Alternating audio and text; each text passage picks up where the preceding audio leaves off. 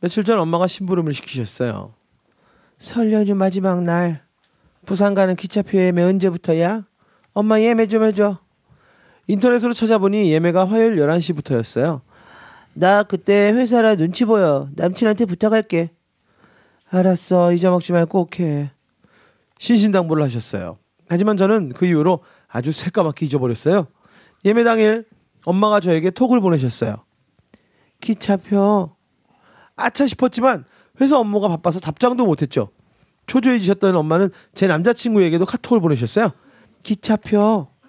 하지만 아무것도 전해 듣지 못한 제 남친은 엄마의 뜬금없는 기차표의 세 글자를 보고 고민에 빠졌죠. 이게 뭘까? 무슨 의미일까?